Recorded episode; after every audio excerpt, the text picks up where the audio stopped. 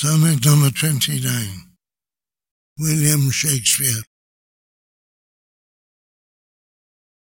When in disgrace with fortune and men's eyes, I all alone beweep my outcast state, and trouble deaf heaven with my bootless cries, and look upon myself and curse my fate, wishing me like to one more rich in hope, featured like him, like him with friends possessed, desiring this man's art and that man's scope, with what I most enjoy content at least, yet in these thoughts myself almost despising, haply I think of thee, and then my state like to the lark at break of day, arising from sullen earth, sings hymns at heaven's gate.